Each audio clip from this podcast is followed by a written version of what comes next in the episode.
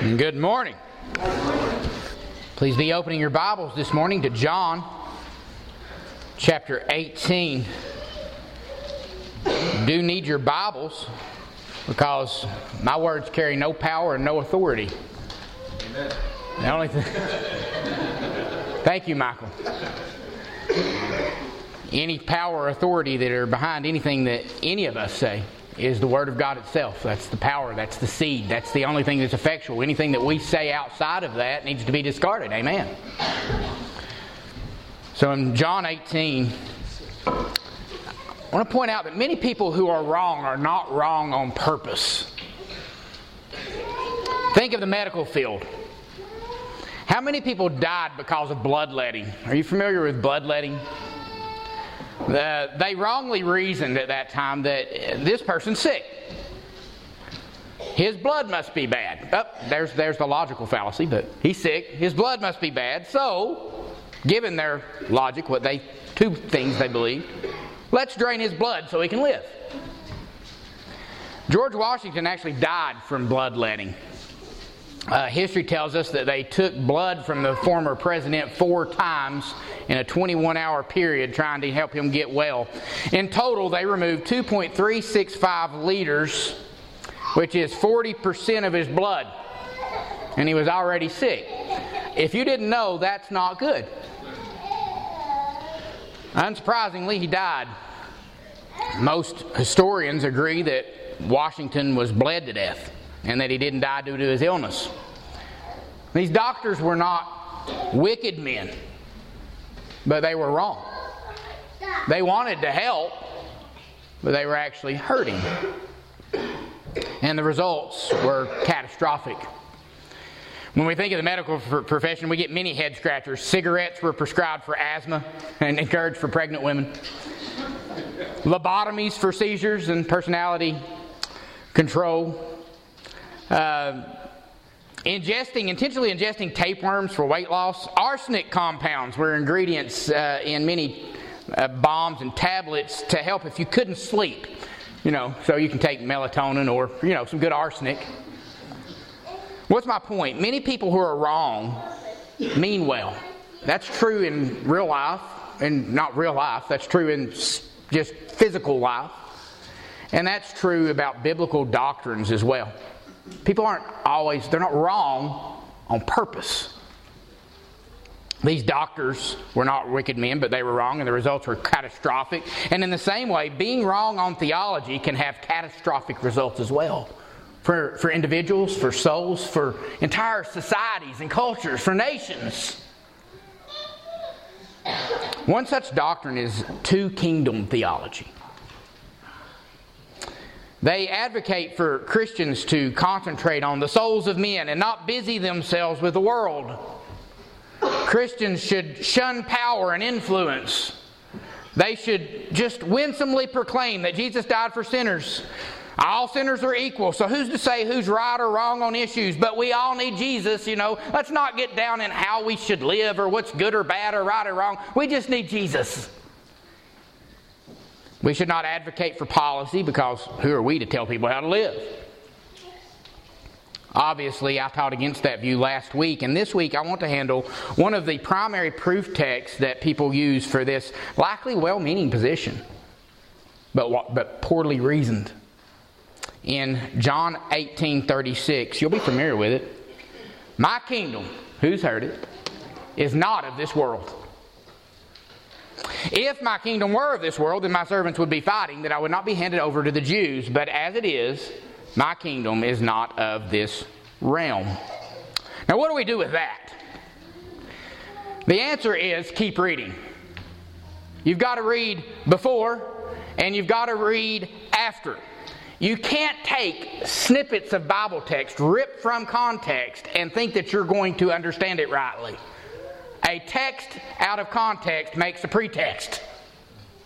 It'll make you wrong every time. So I'm going to uh, be looking at John 18 28 all the way through 19 15. I'm not going to read that all at once, and obviously it's not going to be an in depth exposition this week. We'd be here until the sun rose. I don't think any of us want that. Um, what I intend to do, though, is a reading of these verses that sets the textual and the historical context so that we can better understand what's going on. And if we better understand what's going on, we can better understand what Jesus actually is saying because he means something. It'll also, I'll also be looking at a section from John 11 45 through 12 40. So if you have something to stick in your Bible, we're going to flip to those two this morning.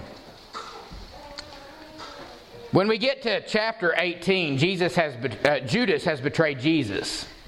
And the Jews have arranged a Roman cohort to accompany Judas to have Jesus arrested. And Peter wanted to fight. Peter is, as I like to say, about to thump some heads, right? And in John 18, uh, 10 through 13, he had a sword and he drew it out. He actually cut off the high priest's slave's ear, his right ear.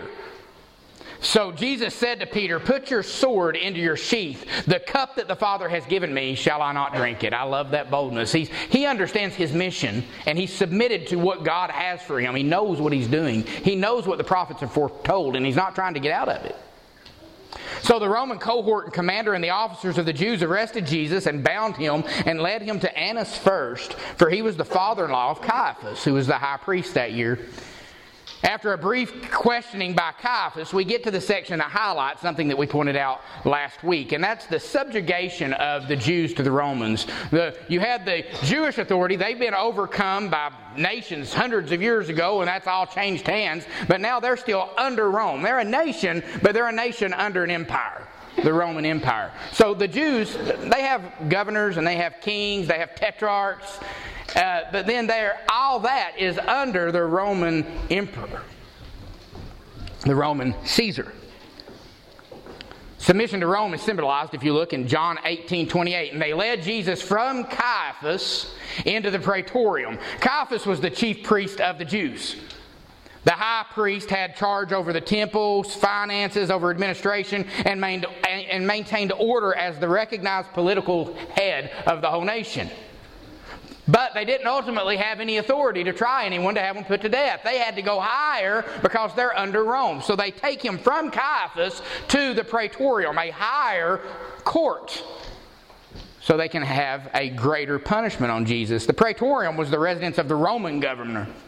And in the case of the Judean province, there was a praetorium in both Caesarea and in Jerusalem due to the Roman capital being at Caesarea. But the additional importance of maintaining a Roman presence in Jerusalem, because you had these little factions and these little sects of people who didn't like being under Jewish rule. They were, they were the uh, zealots and they would cause problems and they would stir up little uprisings. And they actually we're going to have to put someone right in the middle of jerusalem because some of these religious fanatics actually think they're going to overthrow rome. So they actually had a praetorium there to keep things peaceful and to keep order in jerusalem Verse 28, you get a meaningless ritualistic claim of superiority by these Jews, though. They lead Jesus from Caiaphas into the praetorium. In verse 28, you see it was early, and they themselves didn't enter the praetorium because it was early in the morning and they would be defiled for the whole day in their religious practices. They didn't want to be defiled so they could take the, the Passover. But these people, they wanted a religious life that was separated from their regular life. They were fine being under Roman rule, but they still wanted to have their little religion where, hey, we get to go and we get to be together and be special, different, separate people in our religious circles and be leaders and have their, but we're not going to worry ourselves with Rome. We're just going to willfully and joyfully be under their submission, be, be, be under their authority. They wanted to practice their elitist uh, religion while under Roman rule. So even if Jesus was right and really was the Messiah that was promised, that was going to gain universal dominance and overthrow the Roman Empire, they didn't want any part of it. You see that in John 12, 42 through 43 earlier. Even amongst the rulers of the Jews, many believed on Jesus, but because of the Pharisees, they were not confessing him for fear that they'd be put out of the synagogue for they love the praises of men more than the praises of God. If God has something better for us, it doesn't matter. I don't want something better for us. I want what we have because what we have is comfortable. That's what's going on with them. Does that sound familiar to people today? And then you get the questioning from the Roman governor in verse 29. So they Pilate comes out to them and said, What accusation do you bring against this man? And they pass, they're passing off the responsibility. Well, if he wasn't, uh, if, if this man were not an evildoer, then we wouldn't have delivered him to you. He, he's wicked. You take care of it. Take our word for it. He needs to be judged. He needs to be punished. And there you see next in verses, verse 31 a pagan denial of absolute truths. Pagans care about power and control, but not about truth. Listen to what Pilate says. Pilate says to them, Take him yourselves and judge him according to your law. No, there's a big difference in how Christians think of the law and how secularists think of the law. You know how we think of the law? The law is God's law. It's immutable, it's eternal, it never ends. It is what is right and wrong. It's how evil should be punished. It, it's always what is right is always right, what is wrong is always wrong, and it's fixed in the nature and character of God. But pagans don't look at it that way. Well, we can make laws and we can change laws. What was law today doesn't necessarily matter. We're evolving and we're getting better with the times. We're going to, and you, you can have your little laws and your little jurisdictions, but as long as we keep power, that's fine. That's all, that's all Pilate cared about. We see it again later in John 18, just a little later. Pilate said, So you're a king? And Jesus answered, We'll get to this in a little bit. You say correctly, I'm a king. For this I have been born, and for this I came into the world to testify to the truth. See the difference between your law and the truth? Everyone who is of the truth hears my voice. And Pilate said, What is truth? No belief in anything actually transcendent. When he had said this, he went to the Jews and said, I find no guilt in him. And then you see this, this submission to Rome stated. So Pilate said to them, Take him yourselves and judge him according to your law. But the Jews say, We're not permitted to put anyone to death. Not, per, not permitted by whom? What they say? We're not permitted by the Romans. Once again, it's that willful, we're, we're under their willing submission to this Roman government. The Jews were willing subjects of the Roman government. But also in this text that we, we looked at here, their subjugation of the Jews to the Romans. We need to have that in our mind. That's, that's in this background. But then we see the sovereignty of God over, over this entire narrative of everything that's going on. That's in verse 32. You have an allusion to the cross and the Son of Man here that's kind of veiled. You have to, that's the reason we're going to go back and grab it from chapter 11. But the Jews said to Pilate, We're not permitted to put anyone to death to fulfill the word of Jesus which he spoke, signifying what kind of death that he was about to that he was about to die. When Jesus when had Jesus spoken about his death in John's gospel and what exactly did he say? We need to we need to know that so we can understand what's going on here, don't we? So back up with me. That's why we're going to go back to John 12, 33. That's actually where it quotes it. But let's walk through some context again to get to that statement. In John 11, 45 through 53. You in John 11? All right. John 11, 45. Therefore, see that therefore, because Jesus had raised Lazarus from the dead. So the context is Jesus has raised Lazarus from the dead, and because of that, many of the Jews came to Mary and saw what Jesus had done and believed in him. And look at verse 46. But some of, the, some of them went to the Pharisees and told them the things that Jesus had done. That he's raised, he raised a man from the dead. Therefore, the chief priests and the Pharisees bowed down and worshiped him as obviously king and God on the earth. no, that's not what they did. They convened a council and were saying, What are we doing? This man is performing many signs. If we let him go on like this, then all men will believe in him, and the Romans will come and take away our place and our nation. Do you see that? They want to be subjugated to Rome. They're, they're, they don't want anything to change. Jesus is performing signs that say he really is the Messiah, but they don't want a Messiah. They want things exactly as they are. They don't want better, they want what they have. They like their prominent seats in the synagogues. They like their religious authority. They like being called rabbi by men. They're not concerned with truth any more than the pagans are. These religious leaders aren't. You see that?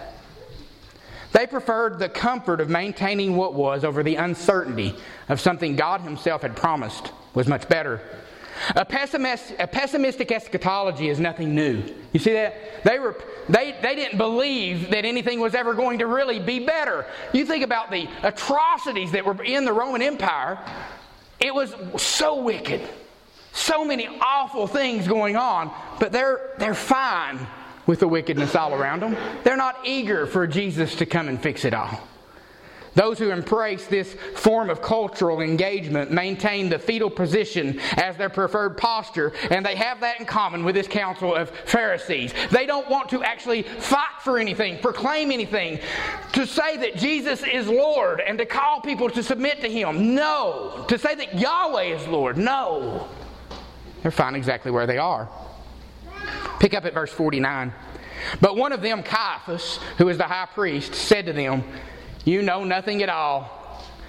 Nor do you take into account that it is expedient for you that one man die for the people and that the whole nation not perish. They thought he's saying that as Caiaphas, but actually look at verse 51. He did not say that on his own initiative, but being high priest that year, he prophesied that Jesus was going to die for the nation, and not for that nation only, but in order that he might also gather together into one the children of God who are scattered abroad. So from that day on, they planned together to kill him. God had a plan behind all this. They think he's one of them just saying, hey, we, we got to kill him so that our nation can be, but God is speaking through him. We've got to kill him so that all the world can be saved by this Jesus figure. He can gain a uni- universal dominance. In, in chapter 12, verse 1 through 8, I'm not going to read it, but Mary anoints Jesus for burial. Then in 12, 17, 41, pick up with me.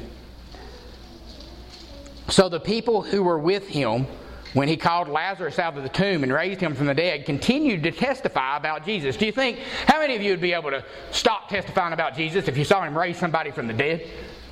I think I'd talk about it for, I, don't know, a good hour or two, don't you? Or a day or two, or a week or two, or for the rest of my life. He raised a man from the dead that had been dead for four days. Yeah, they're still talking about it. And for this reason, also, the people went and met him because they heard that he had performed this sign.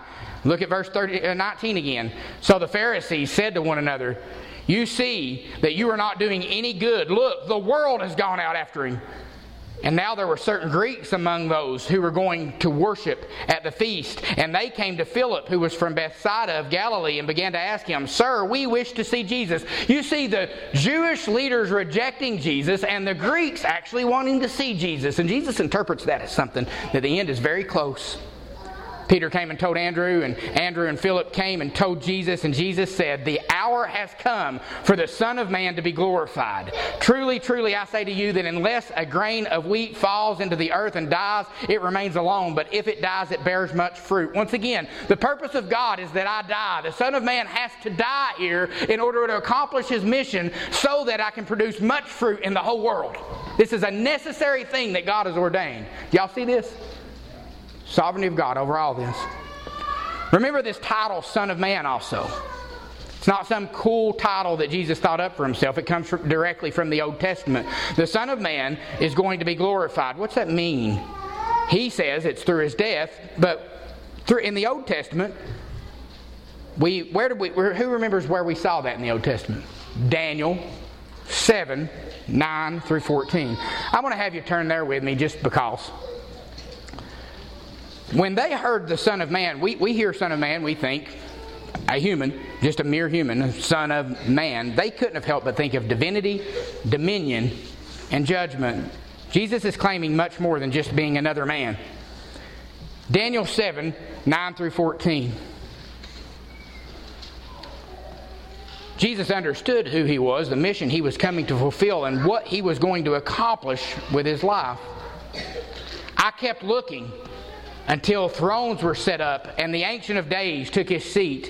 His vesture was like white snow, and the hair of his head like pure wool. His throne was ablaze with flames. Its wheels were a burning fire. A river of fire was flowing and coming out from before him. Thousands upon thousands were attending to this Ancient of Days, God Himself, and myriads upon myriads were standing before him. The court sat and the books were opened. Then I kept looking because of the sound of the boastful words which the horn were speaking. This speaks of human leaders, just mere human authorities. And I kept looking until the beast was slain and the body was destroyed and given to the burning fire. As for the rest of the beasts, all the nations, their dominion were taken away. But an extension of life was granted to them for an appointed period of time, and I kept looking in the night visions, and behold, with the clouds of heaven, one like a son of man was coming. And he came to the Ancient of Days, that some man would come before the Ancient of Days. The nations are being judged by this Ancient of Days, and this, this one man would come and be granted, was presented to him, was granted dominion, glory, and a kingdom, that all the peoples, nations, of, and every man of every language might serve him. His dominion is an everlasting dominion which will not pass away, and his kingdom is one which cannot be destroyed. That's the Son of Man. He's saying the Son of Man is going to be glorified. How's it going to happen? He's going to die but he's not going to stay dead. He's going to raise. He's going to be the one that ascends into the heavens and gains the universal dominion over not just the Jews, but over the whole earth of all of the nations that hate him. Do you see that?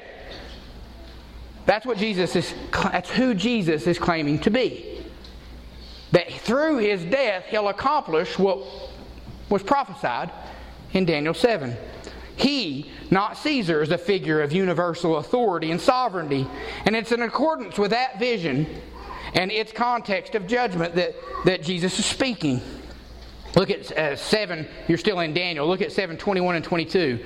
I kept looking, and that horn was raging war with the saints and overpowering them until the Ancient of Days came, and judgment was passed in favor of the saints of the highest one. And the time arrived when the saints took possession of the kingdom. Guys, that's our future.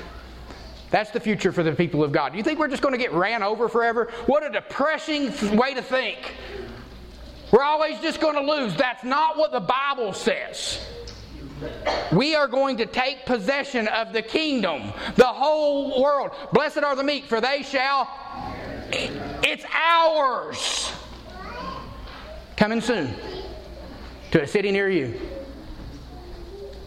The Son of Man is executing judgment, standing in the place of the divine judge himself and taking dominion over the whole world. Now turn back to John 12 again to John 12, 27, where we left off.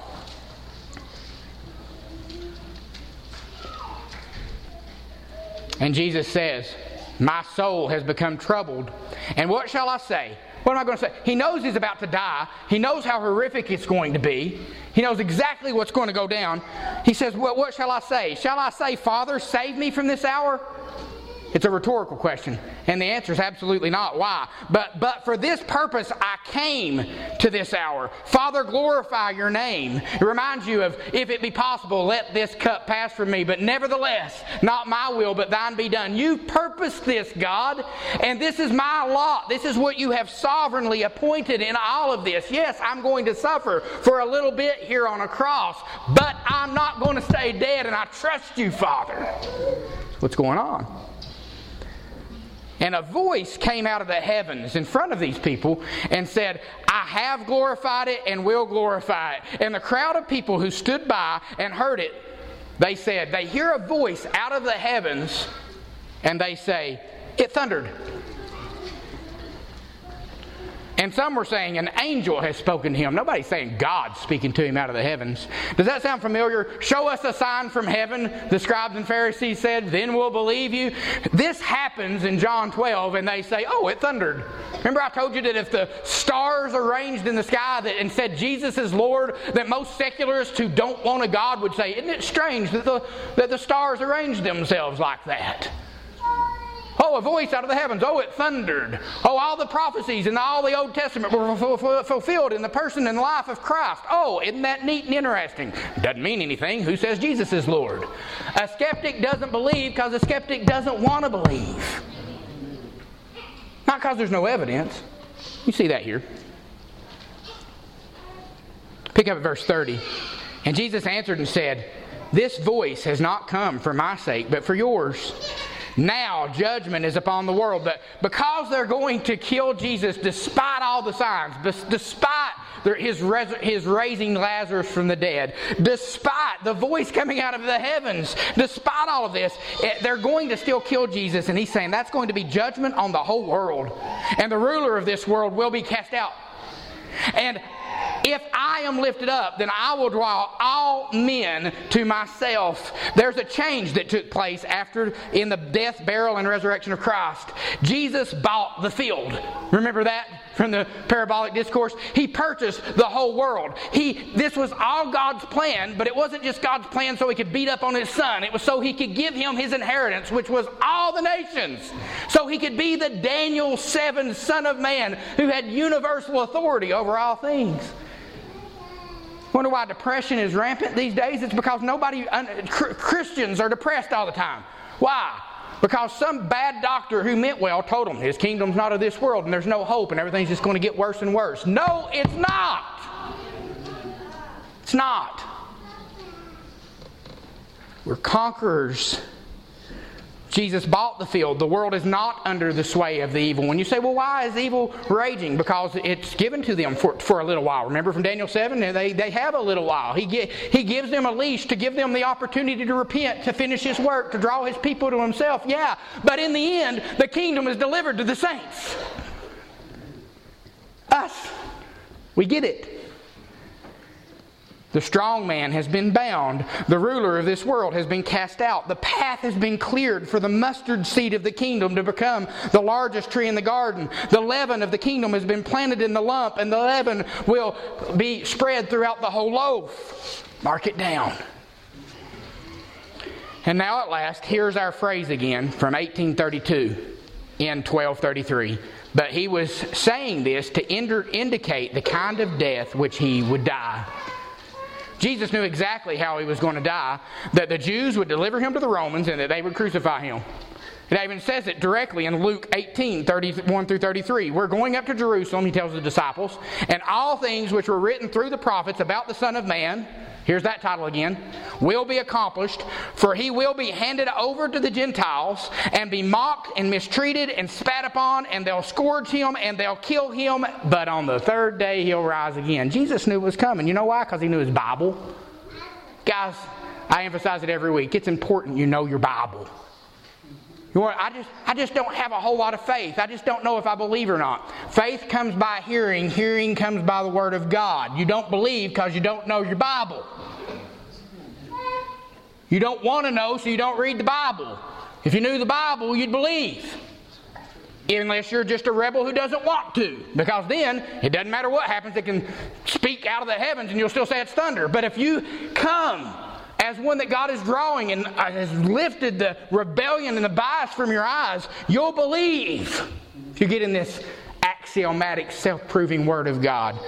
Jesus knew what was coming for him. He knew it was all under the sovereign rule of God. Psalm 22, 16 talks about, it's a messianic psalm, and it says, Dogs have surrounded me. What are dogs again? What they call the Gentiles? Dogs have surrounded me. A band of evildoers have encompassed me. They pierced my hands and feet. He knew Romans were the, the, were the nation that was allowed to do crucifixions. He knew the Romans have to kill me because my hands and my feet have to be pierced. I have to die that gruesome death. But he knew it was coming. That's why he was able to tell everybody exactly what was coming. Because he'd read the Bible and he knew it all testified to what was going to happen to the Son of Man in order for him to gain his kingdom, to gain this authority over the whole world. Pick up in John 12, uh, 34. The crowd then answered him, We have a law that Christ is to remain, we, we've heard out of the law that Christ is to remain forever. And they know that Jesus is claiming to be the Christ. How can you say the Son of Man must be lifted up? Who's this Son of Man? You're, uh, okay, so you're going to leave, but you're the Christ. You make your mind up, Jesus. And Jesus said to them, For a little longer the light is among you. While you walk, you have the light, so that darkness will not overtake you. He who walks in the darkness does not know where he goes. While you have light, believe in the light, so that you may become sons of light. These things Jesus spoke, and he went away and he hid himself. But though he had performed many signs before them, yet they were not believing in him. This was to fulfill the word of Isaiah the prophet that said, Lord, who has believed our report? To whom has the arm of the Lord been revealed?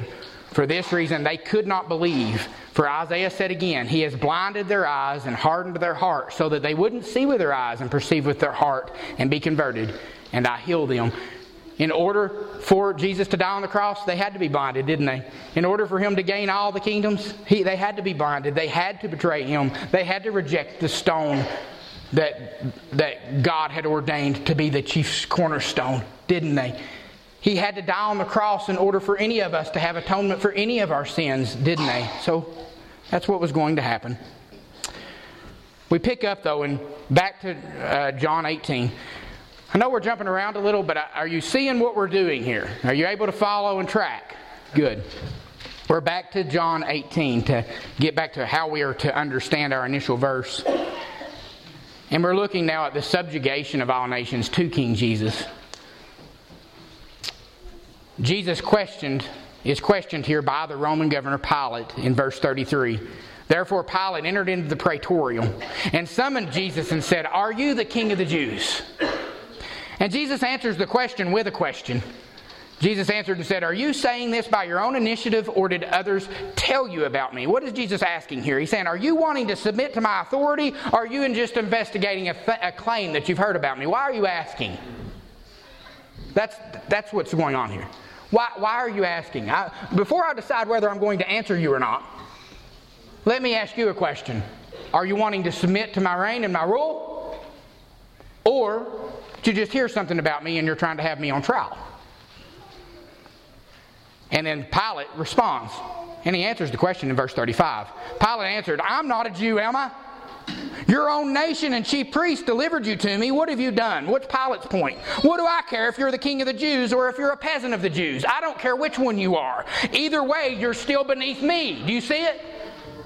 It doesn't matter whether you're the king of the Jews or a peasant among the Jews. You're still just a Jew and I'm a Roman. I'm above you either way. He answers the question. He don't want to know of his own initiative. He's not wanting to submit. He's investigating a claim. Your nation, your people have brought you to me for me to judge you. And that's where we get this often misinterpreted text in verse 36. There's the context. But Jesus answered and said, My kingdom is not of this world. My kingdom is not, if my kingdom were of this world, then my servants would be fighting that I wouldn't have even been handed over to the Jews. But as it is, my kingdom is not of this realm. Let me assure you that Jesus' whose preferred title in the Bible, in all the Gospels, is what? The Son of Man. How many times he called himself that? Over a hundred times in the gospel, he calls himself this Daniel 7 Son of Man figure. Let me assure you, he's not denying Daniel 7. He's not saying that uh, he's not denying that the son, one like the Son of Man himself would come to the Ancient of Days and be presented before him, and to him would be given dominion, glory, and a kingdom, and that all the peoples, nations, and men of every language might serve him, that his dominion would be an everlasting dominion which would not pass away, and his kingdom would be one which would not be destroyed. He's not denying that. That's not what's happening. So, what is Jesus saying? Jesus is saying, I'm on orders from a higher authority, not of this world. No, you're thinking you're Rome and I'm a Jew. And you're thinking, why do I care? I'm not a Jew, am I? No, my kingdom's not of this world, it's above Rome. It's bigger than anything you've ever imagined, anything you can fathom. Pilate. He has a larger jurisdiction than merely the Jews. He's the Son of God. Everything that's happening is according to God's plan. It's all the Father's mission. He did not have his servants to fight to keep him from being handed over to the Jews. Why? Because that was the Father's purpose for him. We see that every time that the cross is mentioned in John. Do you remember in John 12 25 again? Uh, uh well, 27. My soul has become troubled, and what shall I say? Father, save me from this hour? But no, no, for this purpose I came to this hour. Father, glorify your name. Then a voice came out of the heavens I have both glorified it and will glorify it again. And now judgment is coming on. He knows this is the path that God has for him. This is the sovereign purpose of God for his life. I'm on charges from God Almighty, from the Ancient of Days, to come to submit to this ill treatment, to be rejected by the Jews, to be delivered over to you, to be killed. But I will still be the judge, even if you kill me. That's what's happening. You see it again in John 8 28 through 29. Jesus said, When you lift up the Son of Man, then you will know that I am He, and that I do nothing by my own authority, but I speak just what the Father taught me. And He who sent me is with me. He has not left me alone, for I always do the things that are pleasing to Him. Son of man language, I'm on mission from God. I'm speaking exactly what God told me to do, accomplishing exactly the plan that this kingdom that is outside this world has purposed for me. The plan is for me to live a perfect life, die a sacrificial death, and rise from the dead. I I'm going to do it. So, yeah, I'm standing before you, Pilate, but my kingdom's higher than yours still. That's what's happening. After Jesus' mission is accomplished, he'd stand before the Ancient of Days as the sinless man who would have proven his lordship, and to him would be given the dominion, the glory, and the kingdom that all the peoples, nations, and men of every language might serve him. His dominion is an everlasting dominion. You also see it in one of the most famous verses in the Bible when you read before and after it, and not just for God so loved the world. All the way back in John 3. You know, 16, 13, and 17 matter too. John 3 13. No one has ascended into heaven but he who descended from heaven, the Son of Man. Jesus was sent. He existed before his birth, unlike the rest of us. Before his conception, Jesus is eternal. He came from heaven, born of a virgin, became a man, descended from the heavens, and he would ascend back into the heavens after his death and, and resurrection to stand before the Ancient of Days. That's what it's saying in John 3. No one has ascended into heaven, but he who descended from heaven, the Son of Man. And as Moses lifted up the serpent in the wilderness, even so must the Son of Man be lifted up on the cross so that whoever believes in him would have eternal life. Whoever, not just the Jews, because it's a universal dominion for all the nations, whoever believes in him, for God so loved the world, not just the Jews, that whoever believes upon him should not perish but have everlasting life, for God did not send his Son into the world to judge it. Not that time. But that the world might be saved through him. He came to accomplish a mission from the Father that included his sacrificial death. It's all the plan of God. Then you get a, a clarifying follow up question and answer in verse 37. Therefore, Pilate said to him, So you are a king? And Jesus answered, You say correctly that I'm king. For this I have been born, for I have come into the world to testify to the truth. Anybody know the word for testify here in verse 37? Anybody? Pop up if you do. Somebody here's going to know it. Marturio. Anybody know what word we get from that? Martyr. I'm testifying to the truth. I'm going to stand on the truth to the point of being killed for the truth. It's my purpose. I'm a king that's going, you don't know what truth is, Pilate. You think that law is just arbitrary? No, I'm going to proclaim the very law of God, do these miracles, be rejected, and in love submit myself to the will of the Father to redeem all you wretches, because that's what love does, which is the fulfillment of the law. I will lay my life down, martyrio, for, for the truth, and everyone, not just the Jews, who is of the truth hears my voice. Once again, he's saying, Everyone who is of the truth hears my voice. Pilate, yeah, I'm a king. And I'm bearing witness of a universal truth that is rooted in the character and nature of God. And you can be part of my kingdom if you'll just hear the truth. Not just the Jews. It's not just the king of the Jews. Jesus is the king of a people who will hear his voice. The role of rulers is to uphold truth and justice Without an absolute standard of truth, justice cannot be upheld. The Messiah, the Son of David, the promised coming King of the Jews, would do that. That's actually what the Old Testament says he'll do. Jeremiah 33 15. In those days, at that time, I will cause a righteous branch of David to spring forth, and he will execute justice and righteousness on the earth. That was his job. Isaiah 11, 1 through 2. A shoot will spring from the stump of Jesse, and a branch from his roots will bring forth fruit. The Spirit of the Lord will rest upon him the Spirit of wisdom and understanding, the Spirit of counsel and strength, the Spirit of knowledge and the fear of the Lord. But then look at Pilate's misunderstanding in verse 38. Pilate said to him, What is truth?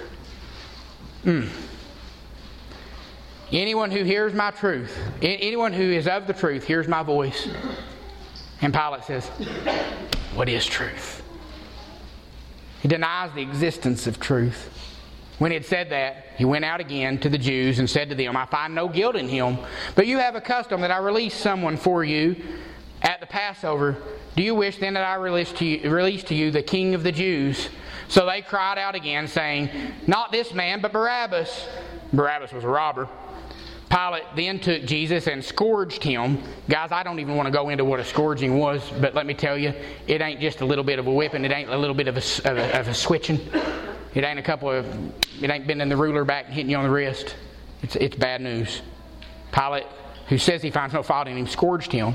The soldiers twisted together a crown of thorns, put it on his head, a purple robe on him, began to come up to him and say, Hail, King of the Jews, and smack him in the face.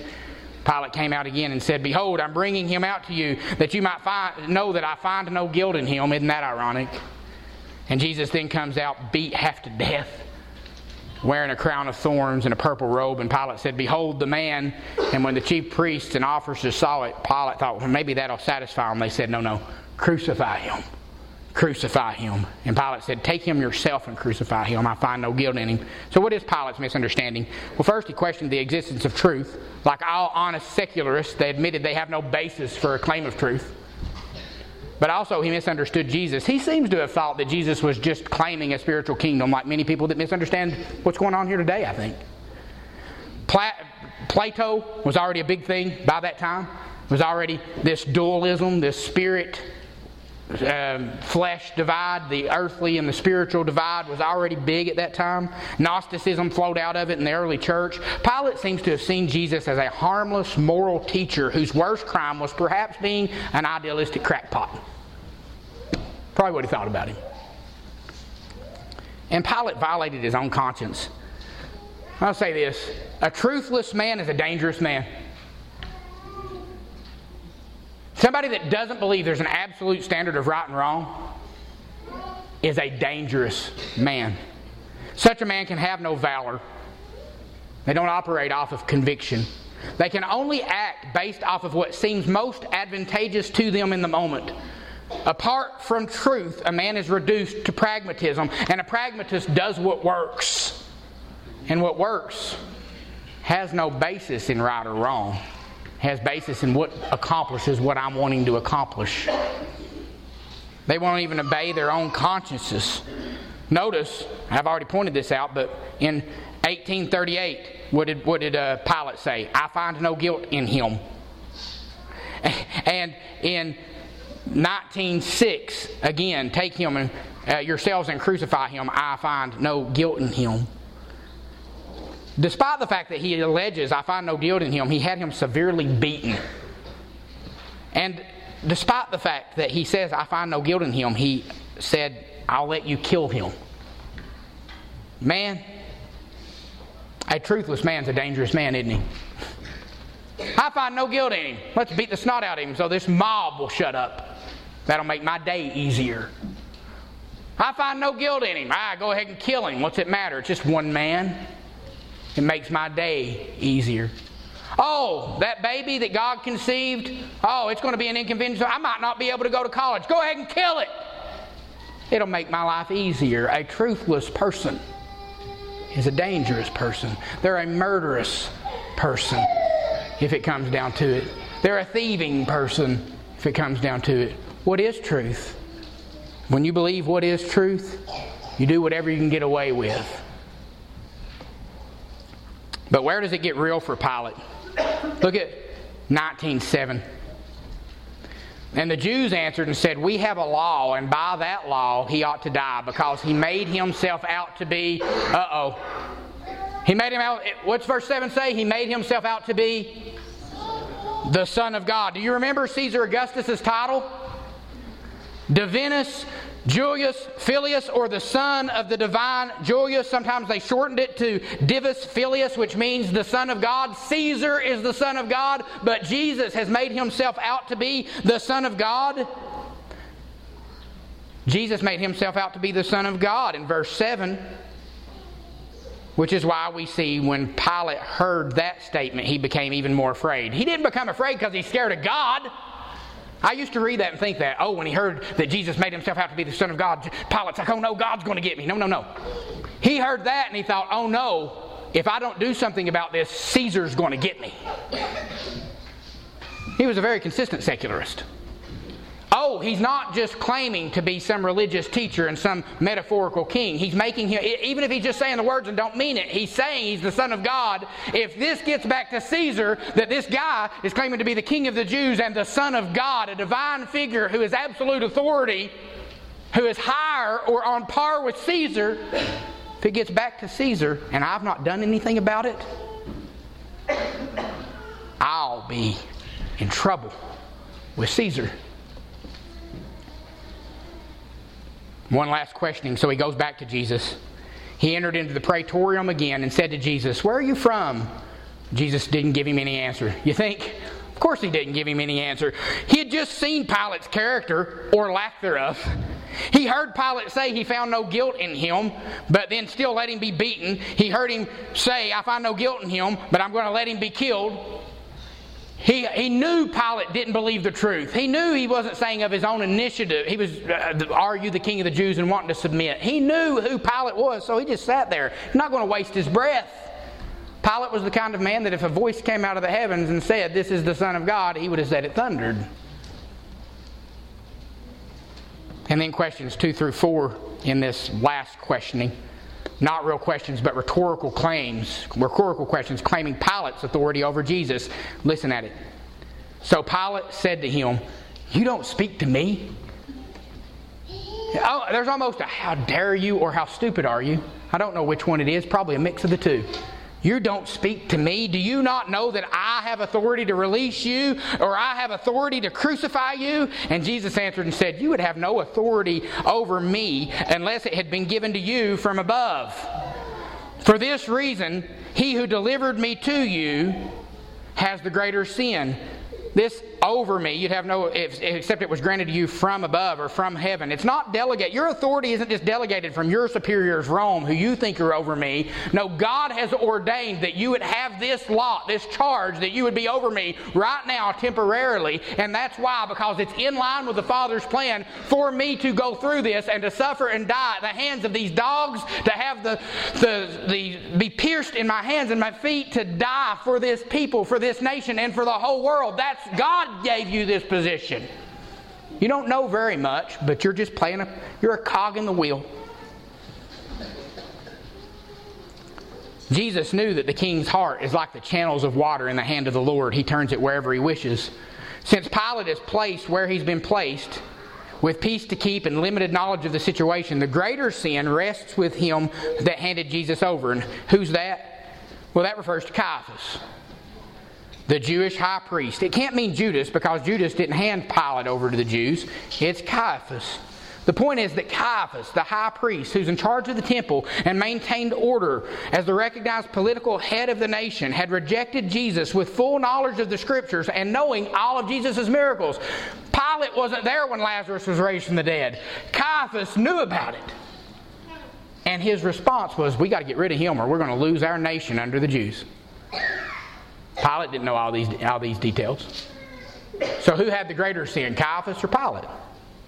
Jesus' point. These Jews who had more knowledge, who I've ministered to for these last three years and done all these signs and miracles for, and yet they, all the way up to the high priest himself, have rejected me. They have the greater sin. This doesn't mean that Pilate's excused, because if you have greater sin or lesser sin, you ever hear all sins are the same? What's it say? He who has delivered him over to you has the greater sin. So if somebody tells you that, they need to read their Bible. Not all sins are the same. They had the greater sin. I guess where they get that is one sin, don't matter what the sin is, you're still worthy of the judgment of God and you're still, you're still not worthy of heaven, you're still worthy of hell. That I agree with. But there are degrees of sin. And there's degrees of punishment, the Bible tells us, doesn't it?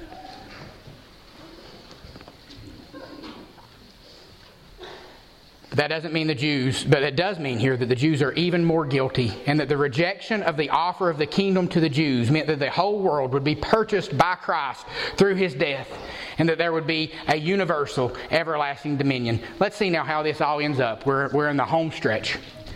The Jews get Jesus' point better than Pilate does. Verse 12 As a result of this, Pilate made efforts to release Jesus. Again, Pilate does not see Jesus as a political threat. He's wanting to just let the little crackpot religion guy go. He's like, he's like, how serious can we take this guy that's already been arrested by his own people? We've beat him within an inch of his life, scourged him, spit on him, beat him, put a crown on him. He's done nothing. His people have done nothing. This is not a real threat. He's wanting to just let him go. But the Jews cried out, saying, If you release this man, you're no friend of Caesar. Everyone who makes himself out to be a king opposes Caesar.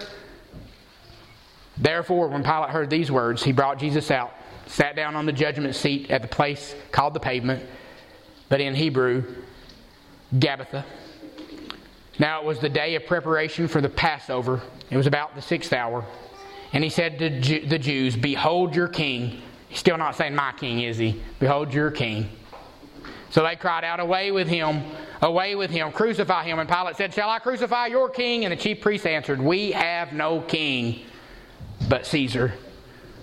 The stone which the builders rejected, with the high priest himself as their representative, had rejected Jesus as their king and embraced instead pagans to rule over them. But inadvertently, they're offering Jesus as the Lamb of God. The high priest ends up offering the sacrifice of the Lamb of God. Jesus offers himself, and Caiaphas, the actual functional high priest at that time, offers Jesus over, who ends up being our sacrificial lamb. Back to 12, 49 through 53, you don't have to turn there, but one of them, Caiaphas, who was a high priest that year, said to them, You know nothing at all. Do you, do you not take into account that it is expedient for you that one man die for the people and that the whole nation not perish.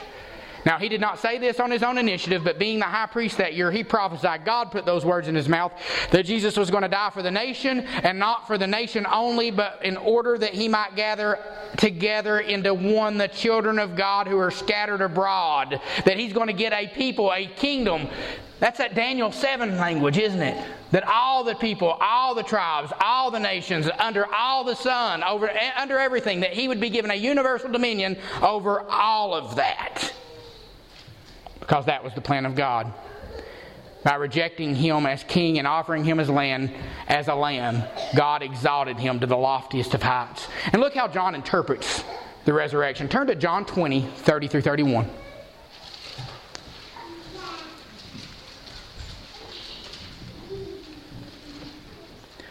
Therefore, many other signs Jesus also performed in the presence of the disciples, which are not written in this book.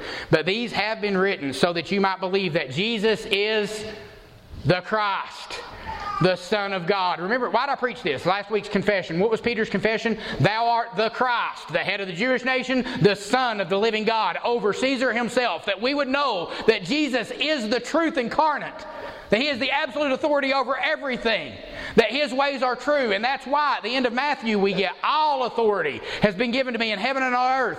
Go therefore and make disciples of whom? Of all nations, baptizing them in the name of the Father, the Son, and the Holy Spirit, of, of all the nations, teaching them to observe all things whatsoever He taught. Why? Because it's not your law that we're teaching. No individual nation's law. Well, that's just law. That's the law they made here. That's the law they made there. We submit to a greater law as Christians.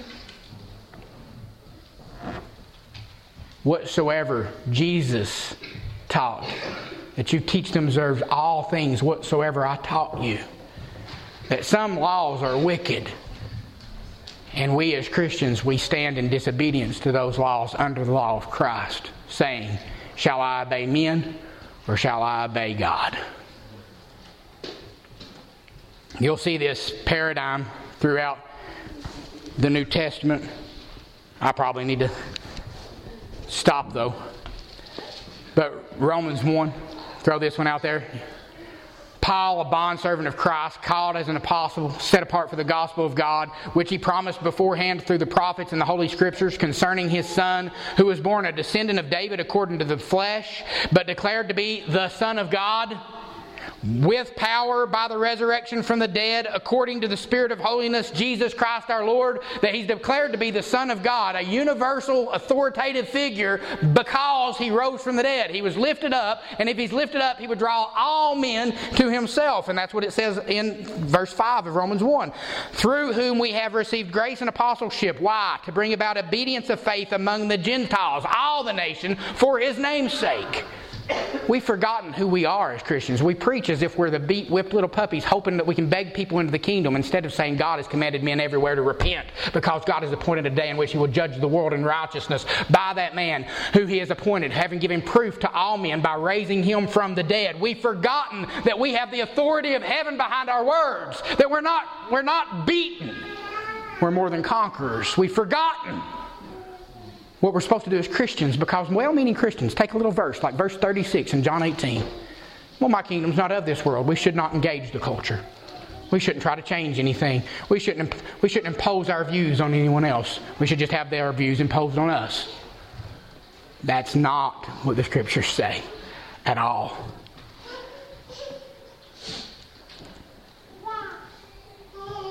One of my friends, Andrew Sandlin, he said, when the church becomes just another interest group in modern secular culture, it's worth, worse than worthless. The faithful church, like the faithful family, is an aggressive, rival, combative society in a contra Christian culture. Yeah, indeed. Guys, what do we have in Christ? We have the Holy Spirit of the living God living within us that we are clothed with power from on, on high. The word for power, exousia, power, authority from on high. We've got to reclaim what we've lost by believing lies. The lies have consequences, even if they're well meaning. Let's return to a fully orbed faith with all the authority of heaven behind us. Kind and gracious Heavenly Father, Lord, we thank you so much for your sovereignty over the life of Christ that you ordained that you would allow your Son to live a perfect life and to die a sacrificial death for us. That you would be our great high priest, taking away our sins. That we are sinners, we are guilty, we are worthy of punishment, but Jesus took our punishment, that He is our Lamb. We rejoice that the church has not lost that truth, that it's still proclaimed regularly. But Lord, we pray that you'll help us to reclaim that truth that you are also raised as our King. You are our priest and you are our King. Lord, let us once again teach the nations to submit to you. Let us believe that you are going to deliver your people, that you're going to raise us up, that you're going to, to take care of us and cause your kingdom to spread throughout the earth like you've promised throughout your scriptures. Lord, let us not grow weary in well doing. Let us continue believing you, believing your promises, even when things don't go well. It's not everything will go perfectly, but the end result, we believe you will accomplish what you've said. Give us faith to believe that. Let us have the, the, the comfort of the hope of faith. It's in Jesus' name we pray. Amen.